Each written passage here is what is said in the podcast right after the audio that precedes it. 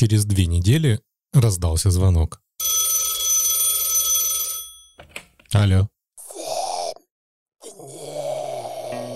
А, нет, это не из этой оперы. Это радиошум. Слушай. Весь мир — театр. В нем женщины, мужчины, все актеры. Слушай.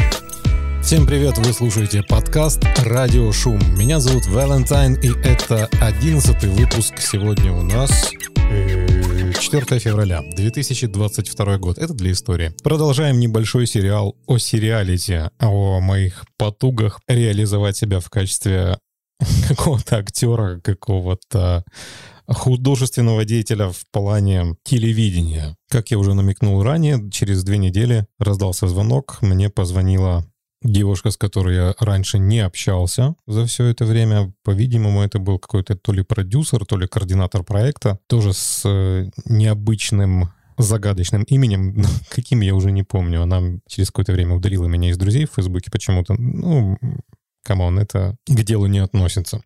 А, позвонила и говорит, что здравствуйте, вы вот проходили у нас кинопробы, и мы вами заинтересовались. Вы нам подходите, приходите на следующий этап собеседования, назовем это так. И вот в этот момент получилось у меня какое-то парадоксальное ощущение, потому что я, с одной стороны, как бы и не ждал этого звонка, но с другой стороны ждал. Вот как-то и не ждал, и ждал. Конечно, я обрадовался, потому что, ну, как минимум меня заметили, и как минимум я хоть чего-то уже достиг. То есть я прошел какой-то первый отборочный тур, что ли, и вызвал какой-то интерес. И это подкупало, это, это круто. То есть чего-то ты все-таки умеешь в этой жизни. Следующий приезд на студию был, ну, уже не такой робкий, это уже было, знаете, как себе домой. Да что, куда, на проходной, здрасте там, дядь Вась. Я, я, я сюда, я на, я, я на работу. Собрались мы в одном из корпусов этого комплекса.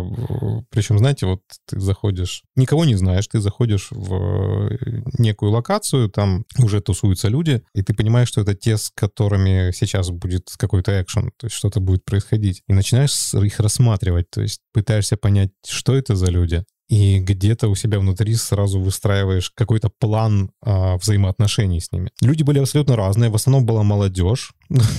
Come on, молодежь. Не то чтобы совсем тинейджеры, но где-то там 20-25 плюс-минус. Мне на то время было немножко больше уже. Но особо никто ни с кем в этот момент не общался. То есть все были а, со своими ракушками или ракушками каждый был в себе зажат, то есть все рассматривали друг друга, но особо никто не общался. Вышла э, девушка, которая всех нас собрала, и говорит, ну, пойдемте. Значит, вся эта толпа, человек 15, наверное, где-то была группа из 15 человек, примерно. Мы зашли в некую аудиторию, причем помещение реально напоминало аудиторию из института, вот такую лекторскую, такая возвышенность вверху, чуть ниже. Ну, то ли это был какой-то у них там кинозал, то ли что-то в этом роде. Ну, вот такое. Помню а, красные стульчики такие а, офисные, обычные. То есть не кресла, а просто вот обыкновенные стулья с красной обивкой, а, бордовые шторы на окнах, ну и, собственно, там пару камер каких-то стояло, видимо, для антуража. В нижней части этой аудитории стулья были выставлены кругом. Заходите, располагайтесь, усаживайтесь. Все мы сели, ну, получается, друг напротив друга в этом кругу, чтобы видели всех. Появился некий мужик в центре этого круга, ну, знаете, насумонился так. Пынь. Здравствуйте, добро пожаловать. Мы рады, что вы смогли, пришли.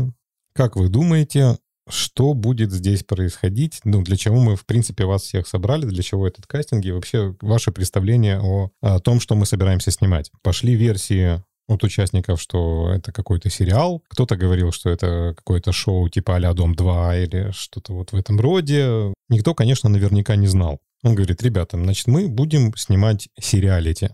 Естественно, у нас был вопрос о том, что же такое сериалити, это что-то новое для нашего телевидения, потому что раньше вроде бы такого не было. И вот этот вот момент, когда у нас были первые пробы, что, говорит, вы не играете, нам говорили, вы не играете, вы вот, естественно, себя видите. Для меня это было странно и непонятно, как это можно в сериале. Ну, ты все равно будешь играть.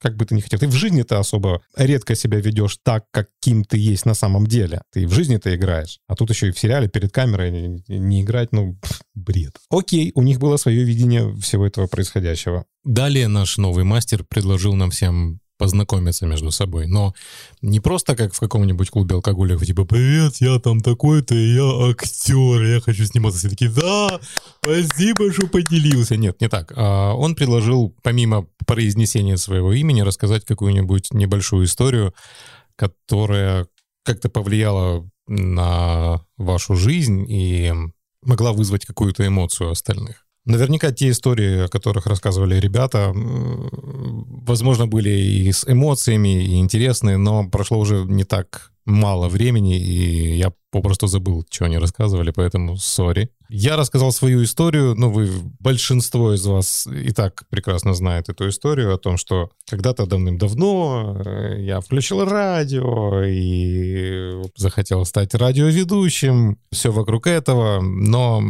вся фишка той истории была в том, что первую программу на FM, которую я услышал по прошествии многих лет, я стал еще и соведущим этой программы. И что мечты имеют свойство сбываться. Не все, конечно, но вот самые такие яркие, самые насыщенные мечты, они сбываются.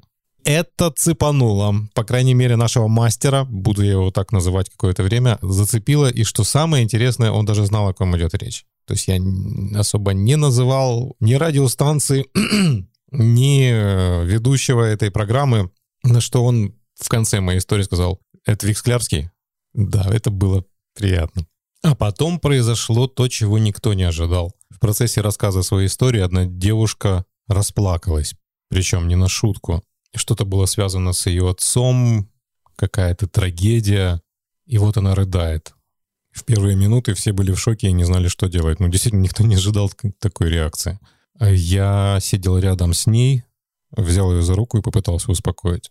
О какой-то театральной игре или, в принципе, об игре и мысли не было. Мне, мне действительно было э, жаль эту девочку и то, что у нее такая история сложилась. И тут я понял, что это подстава. Это был реально крутой психологический ход для того, чтобы вывести всех на неподдельные эмоции, на чувства, без игры. Через пару минут подошел мастер и сказал спасибо, пусть теперь кто-нибудь другой попробует ее успокоить. И что самое интересное, люди не заметили подвоха. То есть они продолжали находиться вот в этом состоянии, что кому-то плохо, кто-то плачет, у кого-то болит душа, и все пытались успокоить. Браво!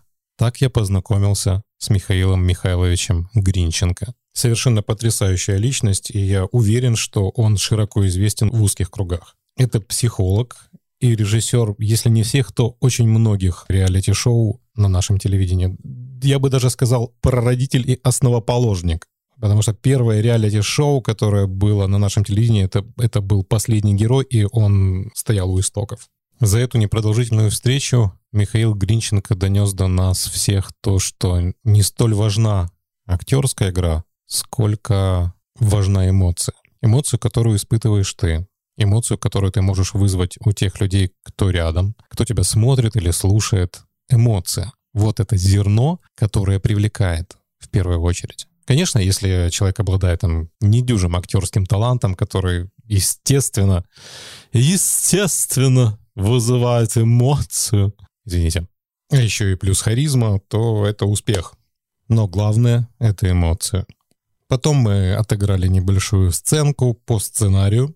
Предыстория была такова, что некая группа молодых людей э, живет в большой-большой квартире. Приходит хозяин этой квартиры. Хозяином квартиры был я. Собственно, для этого брали более взрослых людей, которые могли бы сыграть хозяина этой квартиры. И конфликт в том, что пришел хозяин квартиры для того, чтобы собрать дань, ну, грубо говоря, квартплату. Квартплаты на данный момент у этих молодых людей не было, и все вот вокруг этого, э, решение проблемы, какие-то споры. Небольшой театр получился. Когда мы выходили со студии, мы уже не были каждый в своей ракушке. Мы были каким-то одним целым, мы были группой, мы были командой, и мы были друзьями. Ненадолго, может быть, только на этот день, но ощущение было такое, что произошло какое-то чудо, какая-то магия свершилась. И хотите вы этого или нет, это была потрясающая эмоция. Мы попрощались с административной группой, попрощались с Михаилом Гринченко, разъехались кто куда. По дороге я подвез ребят из этой группы. Мы смеялись, общались, обменивались контактами, делились э, впечатлением. Ну, в общем, было круто. Было ощущение, что день удался. И это был второй день моего участия в этом небольшом сериале. Где-то через две недели да ладно.